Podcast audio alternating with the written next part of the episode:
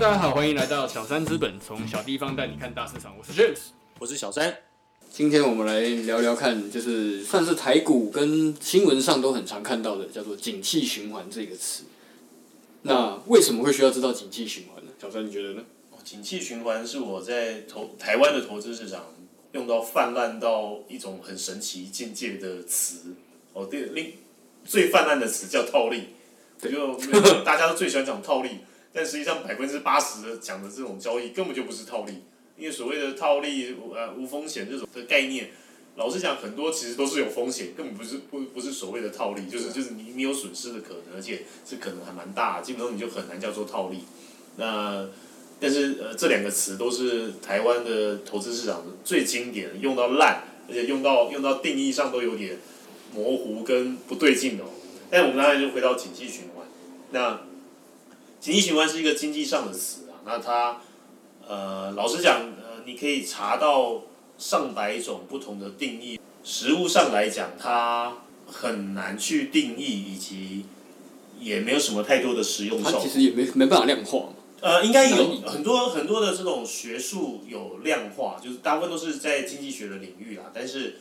你知道经济学本身就很模糊，对，因为知道经济学第一章的假设就是人是理性，可是实物上人不是理性的嘛。当你一个学科就，因为我以前可能念自然科学出来，但自然科学它的定律很死，就是一加一等于二，牛顿定理，这基本上是不会不太会去变的东西。但经济学的基本假设是人是理性，可是问题是实物上人不是理性，哦，人其实大部分是感性，所以呃一开始的基础假设它就像积木一样。那原本的原本的积木就是错误的东西，所以整个经济学它有很多的假设是是可能被推翻。但但我这样子说，并不是说经济学的论点或包括这个景气循环的论点是是个错误，而是它相比于自然科学，它其实很多是一个概念性质的东西。你如果今天很用严格的量化去做呃呃去使用它的时候，你会发现有很多的点。它使用起来是有问题的。哦，举例来讲，紧急循环它细节里面有很多的呃呃说法，比如说，紧急循环里面分成几大类，呃，有所谓的呃公司营运的循环，呃存货的循环，以及呃这个信用就是贷呃贷款上面的循环。那这个循环当然就是说在经济的呃论证上面有不同的时间周期。那那问题来了，但是它的时间周期很长哦，比如说。呃，有些时间周期五到十年，哦，五到十年，这是一个很大很大的一个差距哦，差五年很多事情要改变。那假设你用投资市场来讲，五年的波动中间很大啦。对，尤其在最近股票，你可能连五天都抱不住。是是，所以所以我才说，它在经济论证上面，它有很多的讨论空间。但是问题是，讲到实物用处的时候，经济循环是一个。呃，很难用的东西，所以它比较像是一个假设性的概念。是是是，但是它并不代表它没有意义啊。但是那先回到就是说，那什么叫做景气循环？哦，那嗯，对啊，它的定义到底是？是，其实景气循环就是经济学它最最前面前面讲的一个供给跟需求的一个动态关系。哦，一般来讲就是假设我们今天回到呃，拿台湾几呃几年前最流行的这个蛋挞，嗯，哦，当蛋挞的需求很高的时候，所以很多人开始开蛋挞店，供给就增加了。那一旦供给不断增加之后，这个叫做一个成长期哦，需求很旺盛，它不断的不断的成长，然后供给开始可能开得太慢，但是需求就增加的很快，于是于是业者可以推出更高单价的蛋挞哦，这是一个非常呃龙井的时候，你的量在增加，价也在增加，因为它的实际上的市值是价跟量的相乘，但是直到供给开的太多了，然后需求可能大家也觉得蛋挞吃腻了。然后开始有一些有一些成长开始趋缓，或者是价格再也上不去了，那它开始进到了一个所谓的低成长期。那接下来呃呃到更糟糕的状况就是哦需求开始减缓了。那减缓之下，这些供给又开出来，你知道供给它今天开了工厂开了店，也不是今天开明天就是说收就收，所以它可能供给又超过需求，于是价格开始下滑，这是一个呃反转期的开始。然后接下来到了呃整个整个泡沫崩盘，泡沫崩盘。呃，可能就是说，用经济学的这个英英文的词来讲，就可能 recession 的时候，recession 的时候，它可能很多的呃供应商开始倒闭啊，呃减少啊，所以这是呃最典型的一个经济循环。所以呃，大部分在呃讲经济循环，就是分四个周期，就是我刚刚提到的高成长期，呃去成长趋缓，以及呃开始下滑到泡沫崩呃崩坏为止。那所有的产业都可以用这样的定义。那呃不同的产业有不同的循环周期的呃阶段，不同的国家、不同的区域也有不同的景气循环阶段。那甚至可以用总体经济的角度来看景气循环的东西。好，那大家在投资市场哦，最常听到的就是会分成什么景气循环股，这也是跟这个概念是有关系的哦。什么叫景气循环股？我刚刚我刚刚已经提到了，用蛋塔这个例子来做呃供需上面动态的呃变化。那呃一般来讲哦，就是说紧急循环股通常会指一种类型的公司，叫做很成熟的这种船产公司哦。但是但是我一直要定义那个船产哦，这个东西是一个。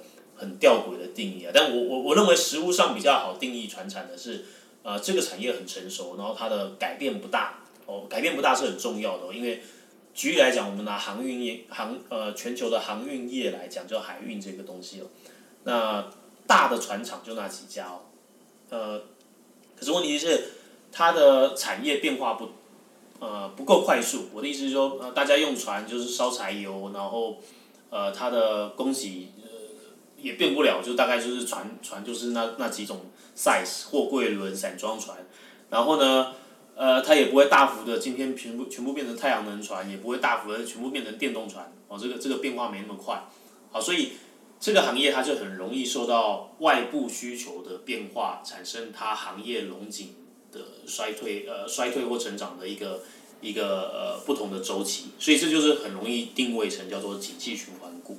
那也就是说，这样子的公司，因为本身行业能够大幅变化的机会不大，这样子的公司，它在研发或者是在行销上面的支出，呃，相对会比较保守。哦，那那这种这种类型的产业或这样类型的公司，就会在投资上面哦，就很容易定位成叫做景气循环股。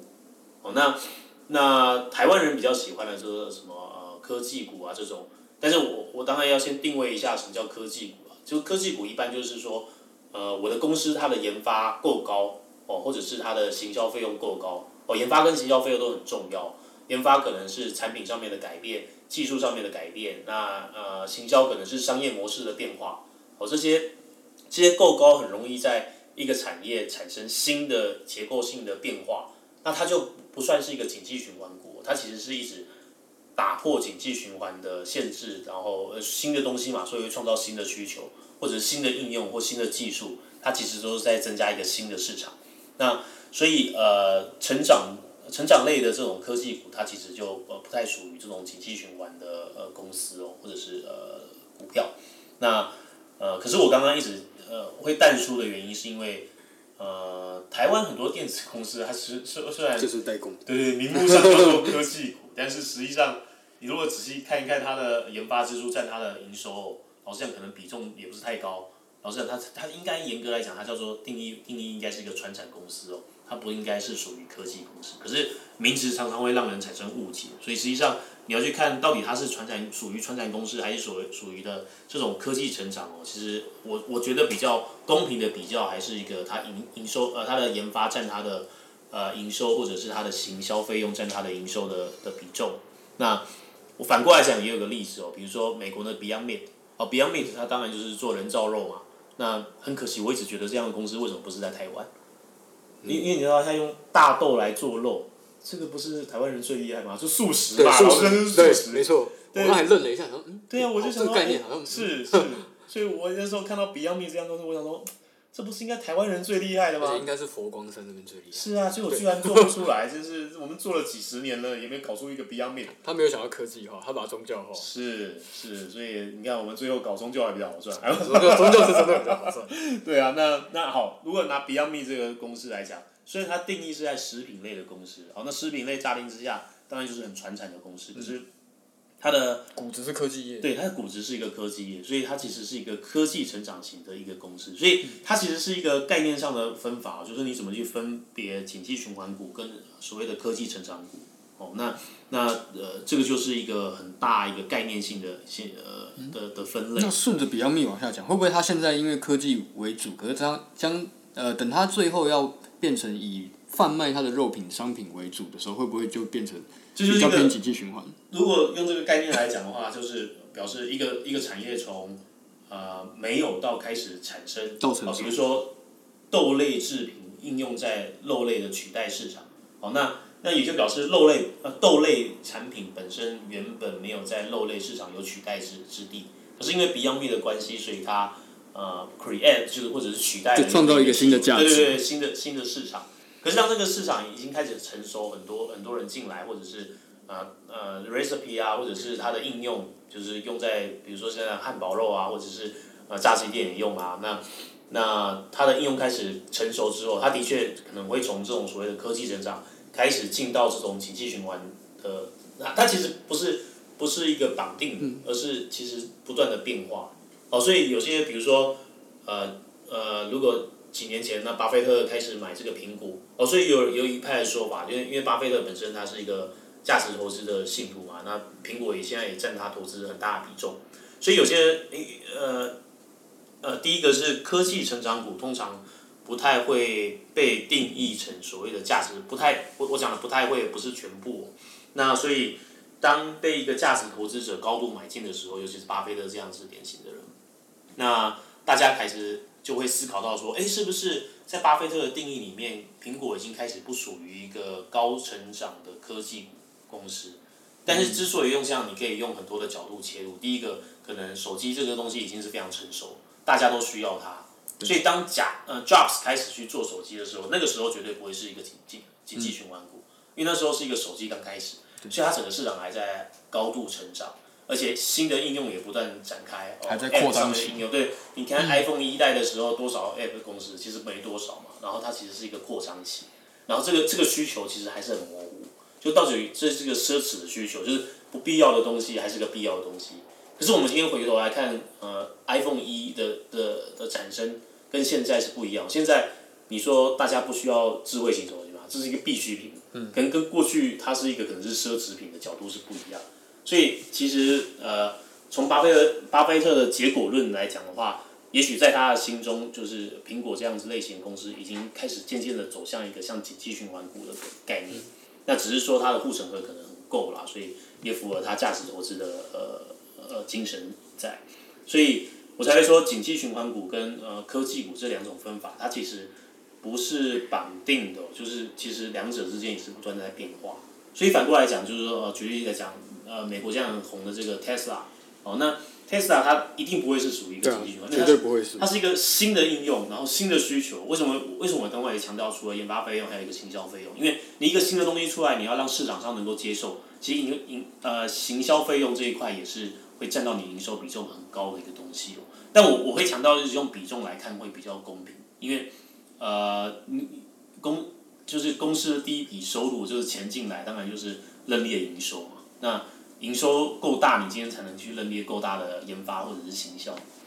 那所以用比例的关系来来做一个判断，我觉得是比较合理的啦。因为你用绝对值是一个很奇怪的事情。因为呃大规模的公司，当然它小小的一笔比例，它的行销费用跟跟研发费用可能就很高了嘛。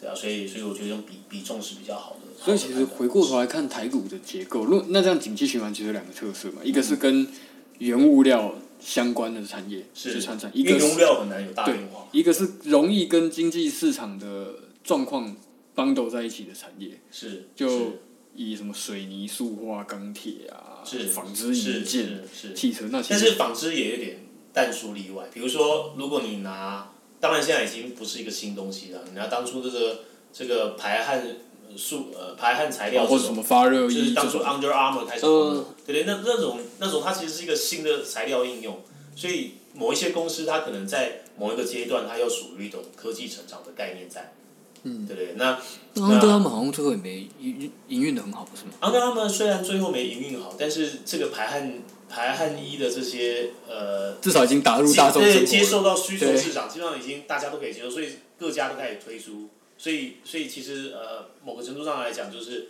我觉得说它是个阶段的变化，它不是一个呃固定这家公司是什么样子，它有没有办法营销或研发继续。不过台湾的公司好像就一直都是这样子。我觉得很简单啊，我觉得这样子好像有点太批评，但是在我过去几年看这么多公司来讲，我觉得也不能完全说台湾公司是这样，而是你要知道，在台湾的资本市场，就是指大部分的资本家。他们习惯制造业，嗯。但习惯制造业是什么概念？今天今天我雇佣一个员工，他去花多少时间做事，这些数字是算得出来的，嗯、对不对？你你在我这边举例来讲，我花了十万块钱你，每个月十万块钱你，但你一天在我这边工作八小时，我尽可能给你压榨到九个小时、十个小时，这都是看得到，是制造业精神。嗯，就出出出得出来的。你今天我花了十万块请你，请你来开发出、研发出、设计出一个东西，请问一下这个产出是什么？产出应该要制造多少个呃手机才算是我划算？它其实很难量化。嗯，你开发出什么样的软体？对，或者是营销也是一样。举例来讲，呃，营销其实其实定位很广啊。那但是我用大家营销上面比较想到的东西，我今天去叙述一个品牌，去说一个品牌的精神。哦，比如说当初 HTC 砸很多钱，这个做广告被人家骂，哦，他他只是打那个找那个钢铁的那个那个那个引擎嘛，那不是被大家骂说什么都没广告，他只是在砸。其实这个很好玩，这个其实也是一个营销。那这个这个行销费用砸了，到底效果是什么？它很难量化。嗯。但制造业是很好量化，或者我拿另外一个行业最经典，这个这个在台湾的资本市场就是资本家很难大手大脚投入。好，那电影。我、嗯、我今天找了什么样的演员组合跟怎么样的剧本，可以产生出多少的营收跟获利，其实很难估算。越难估算的东西，表示它的不确定性越高。所以台湾的资本上因为太习惯制造业，所以他们希望可以看得到的东西。你今天要叫他投一个，我投入了，但是高不确定性的东西。对，我我的管理能力或者是控制控制的因素，呃不够高，我觉得在台湾的资本家接受度是很低的。嗯，对，那。但但是这件事情也没有对跟错啊，我就说，今天呃，我我拿拍电影，拍电影最经典，因为拍电影是非常难量化的事情。好，那因为你看好莱坞，即使好莱坞这么多年了，好莱坞常常找了一大堆这个很大咖明星来拍，结果票房不好。对，也是可以拍出粪片。对对对对，那好，那问题来了，那在台湾你去拍一个成本非常高的电影，它的风险很高。因为不知道能不能回收，是因为台湾就两千三百万嘛，对不对？嗯、那如果你做不了外销市场，那你其实风险就很高，尤其你大部分的语言可能都是用中文为主。好，但是当然，呃，在过去九零年之后，那有一个有一个大陆市场，我当然、呃、潜在就有了一个十四十二亿，当初十二亿的这个人口。好，但但但是今天我还是一个要。跨洋渡海得到对岸政府许可之后才能发行的产品，其实以电影来讲，所以我还是会面临很多的高度不确定性。然后反过来讲，我当然在可以掌握的市场里面，我就会极度保守。所以台湾的电影你再怎么拍，应该《赛德克巴莱》就是呃成本最高的吧？之后因为因为它它的后来票房也不好嘛，所以所以大家对对这些资本市场来讲，要投入更高的钱去拍电影就。没有潜力可循，因为最前面是失败嘛，所以大家越拍越小。但是你看，呃，中国那边的电影拍的都越来越很大，都很敢烧钱。对，当然这就撇开这些政治阴谋不论，就当初有很多跑去海外做爆破嘛，爆破之后钱就不见了嘛，对不对？就最好、嗯、最好洗钱。电影是用来 电影是用来洗钱的，是，但是这个我知道。但是在那边很容易拍很大的、很大的、很大作的电影。最主要原因是因为我在怎么样我。我随随便便卖个一亿好了，卖一亿的观众，那它其实潜在的这个市场空间大很多，所以大家也相对比较愿意大胆的投入。其实也不要说台湾跟中国啦，你拿欧洲跟美国的电影也是一样，欧洲电影永远都是很很小众，很小众的。对对对，那美国西班牙电影啊，法国电影啊。对对对对对。欧洲电影绝对不会像好莱坞一样拍了这么多爆破啊，这么对对对，也不会像麦卡贝一样炸来炸去。是，所以所以我就说，吸引的市场有时候天生的限制就会限制这这里个这个社会的资本家怎么去判断一件事情。所以回到就是研发跟行销这件事情，呃，因为我们太习惯制造业，也因为被一个小市场呃卡住，所以大家在投入一个高度不确定性的东西的时候，其实都非常的保守。那呃，所以小国要能够在呃研发，我不敢讲，因为像以色列就很成功啊。以色列在很多的研发投入，数位跟金融上是是看得到呃国际地位。但是如果拿呃行销来讲，我觉得在台湾你去养一个品牌，养一个呃养一个这个呃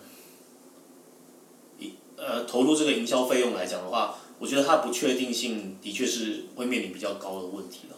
对啊，所以呃，这这没有可有呃，没有没有绝对的对跟错，而是看呃，我们这个社会怎么去塑造出呃，让产业往高附加价值的这个研发跟行销这两块去去执行啊。但是因为反过来讲，像台积电就很成功啊，台积电在至少在技术这一块，我，它可以独步全球。那这个在持续在研发，对创新量。我觉得这个是这个是很难得的啦，一个一个小小地小市场的国家来讲。所以反过来说，其实也是因为台湾天先天的地理跟经济条件。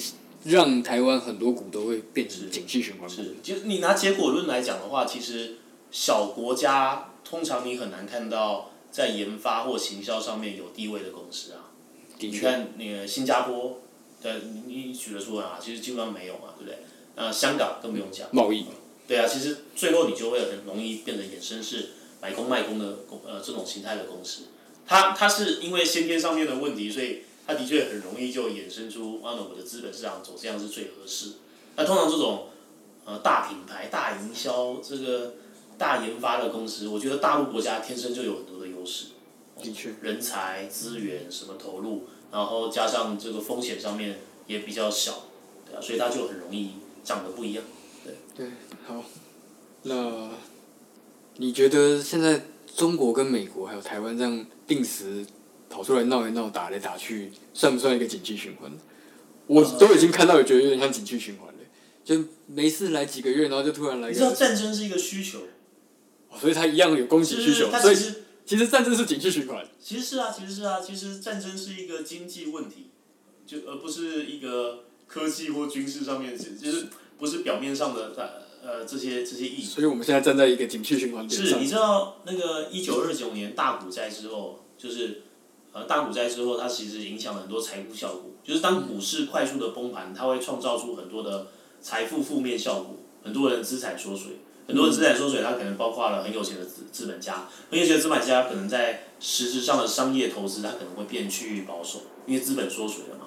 那缩水之后，这件事情它可能让呃雇佣劳劳工的数量是减少，或者是薪资上不去，薪资上不去，进一步就造成了我是。因为员工嘛，员工薪水不够多或者没有成长，他可能消费又更保守，嗯、消费更保守表示整个整个市场的商品的需求又降低，一直在通缩，这个叫做通缩嘛。对。所以一九二九年就是情呃产生了这个这样子的一个一个螺旋，好，那个螺旋最后是怎么解决？打仗。对。后来是因为第二次世界大战，那你知道你把这些供给工厂全部炸毁了，或者是呃人资源重新分配。对对，其实战争是一个最后会造就资源重分配。那就开始有需求的拉动，所以所谓的战后婴儿潮也是来自于就是这些第二次大战之后的这些这些需呃，newcomer 啊这些这些新的消费者，对，所以的确所谓的战后婴儿潮呃跟前面的这个二九年搭配来看，战争的确创造了一个很大的需求。那为什么所谓的战后婴儿潮他们在呃大部分国家啦，就是大部分国家是属于一个。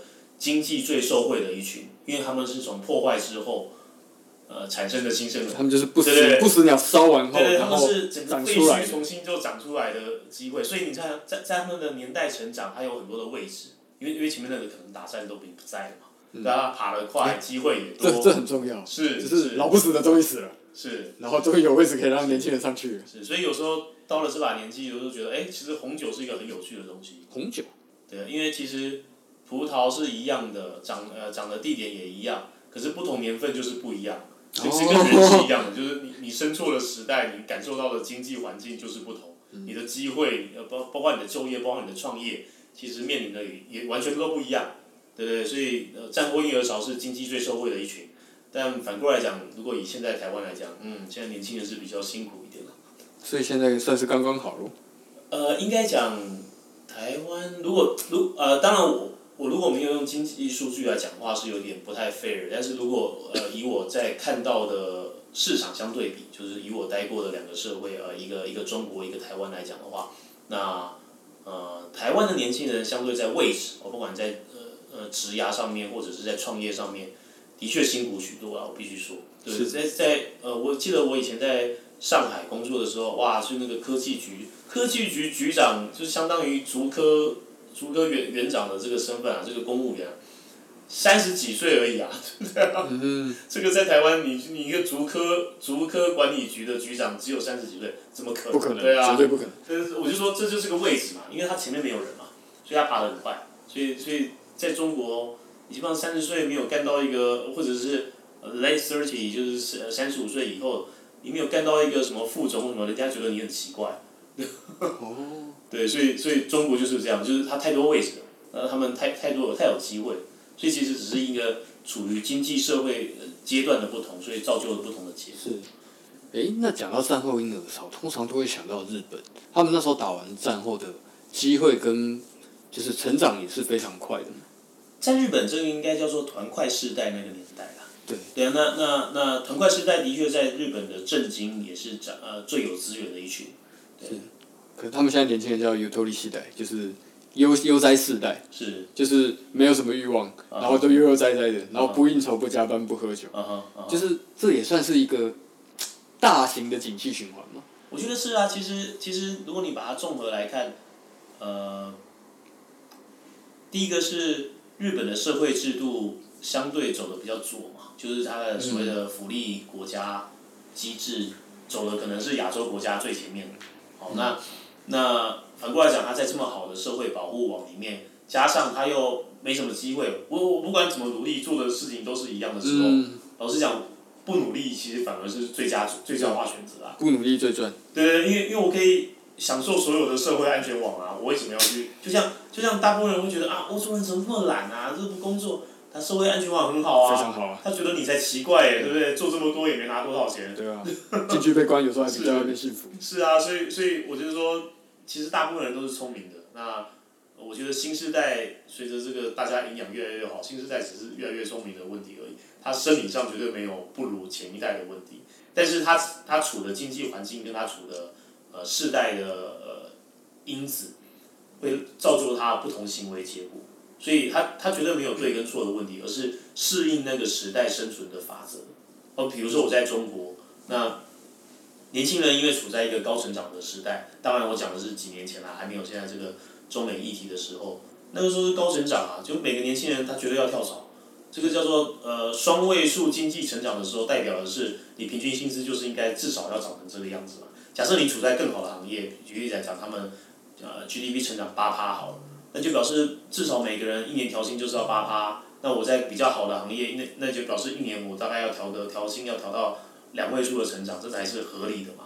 那因为你要你要你要呃要人才嘛，所以在中国，它的确呃在高成长的时代。这些这些呃呃掌握资源的人，他们看到的世代是长这样，但就像我们的可能呃八零年代的呃已经进到职场社会的这些这些前辈们看到的世代是一样，但随着台湾的成长越来越趋缓的时候，他看到这些新的世代进入职场，他看到的是一个可能那台湾经济成长率大概二三呃趴左右啊，这呃讲的是比较长期的平均值，那也就是表示。大部分人看到的薪资成长就是了了不起，就是这样这样子数据的范围。那大家看到的就是一个非常，呃，没什么冒险空间的机会。那那加上没什么位置，没什么薪资调整，他其实愿意去冒险，或者是呃呃愿意去投入的这个这个意愿当然就会越来越低。这跟日本是一样啊，日本也是。也是长成这样子的，很很安逸，因为太成熟了。是，而且实际上也不多啊，因为它不是一个高机会市场啊。嗯，所以也不是每个人都是半泽直树嘛。是是是，那个那个呃日剧嘛，看看而已。啊，那这样感觉反而，嗯，这样讲好像不太妥。但反而如果假设真的打起来了，反而对年轻世代来说是一个。首先你要活下来。对，要先活下来。对，即使上面位置空了，你也要先活下来。是。你才能去抢那个位置。是是。那如果真的不打，如果没有打起来，如果这一切又是定期发病，大家景气循环发个病虚晃一下，你觉得对经济会有什么样的影响？我觉得老实讲，残酷的来讲啊，姑且不论道德，把这件事情先撇开。嗯。没有破坏就不会有需求，这个是很现实。大规模的破坏，它会创造大规模的需求。但如果永远都是僵化的卡住，就是大家是处于在恐怖平衡。老实讲，一个社会啊需求不会大幅改变。嗯，那，呃，一个社会的新鲜人，他也没机会。这很残酷的来讲，因为要有位置，要有创业机会，你首先要有这个空间嘛，对不对？嗯、那那太成熟的东西，举例来讲哈，我觉得台湾有一个东西是最难切入的，叫做杂货店。杂货店。现在还有杂货店吗？嗯，没有了。对，啊，被什么东西吃掉了？大家心里很清楚。对。这那这个那个被呃主要就是那两家嘛，对不对？嗯。这两家吃掉了之后，你看它可以它衍生出超级多种的呃生态，它可以做泡沫红茶，它可以做便当店，可以洗衣服。对对对，他什么都包了。所以问你来讲哦，这个这件事情是好也是坏？你觉得它很方便，可是呢，它同时也变成了一个超级垄断巨兽。嗯。对，它用一个非常便宜的。薪资哦，就跟以前韩国打第一轮战一样嘛，是先价钱把你砍死。是，那它其实在这个劳动市场处于一个高度的溢价空间，嗯、然后在面临它的平行的竞争对手的时候，因为它有太多的点、太多的平台，所以呢，它也处在一个非常有优势的竞争环境。那这就是个超级、超级巨兽啦。那那反过来讲，你今天要投入在一个呃杂货店这个市场来讲，你根本没有空间啊！你怎么跟他、嗯、跟他跟他呃呃对抗？你没有，你完全没有任何的优势在，对啊。那你看电商这个这个这个东西在台湾发展也是被他卡死啊，对不对？因为它太方便了，随时都可以送货，所以它完成了电商的最后一里。嗯。对，所以我就说，其实一个产业或者是一个总体经济环境。它长什么样子？它如果没有被破坏掉，其实新的人永远不会有机会。那今天我今天举一个极端例子，假设忽然间有一个飞弹打来了，这两家通通不见了，我告诉你又是个机会了。没错。你可以开一个八十二啊，或者是呃你家之类的。对啊，那那一样嘛，所以我就说没有破坏啊，不会有高。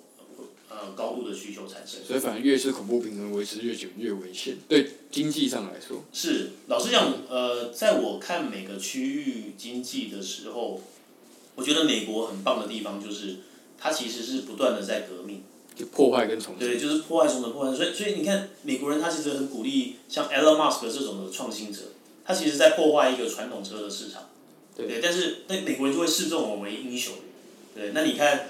呃，我不晓得您清不清楚这个 Line 的前身。Line 的前身。前身这个是有故事的。Line 的前身其实是 Line 是韩国公司嘛，叫对。它其实以前是一个日本公司的部门，叫 Life Door，呃，台湾好像翻译叫活力门。嗯，活力门。那呃，活力门的老板叫绝江贵文，他是一个。啊，绝江贵文。对日本少数年轻就发迹的一个呃网络时代的的的青年创业家，那。他在那个社会，我后来就内线交易还是什么，锒铛入狱。对，然后入狱之后，Lifedoor 就就被拆了嘛，这个部门就被 Line 收，就是现在 Line 母公司收购。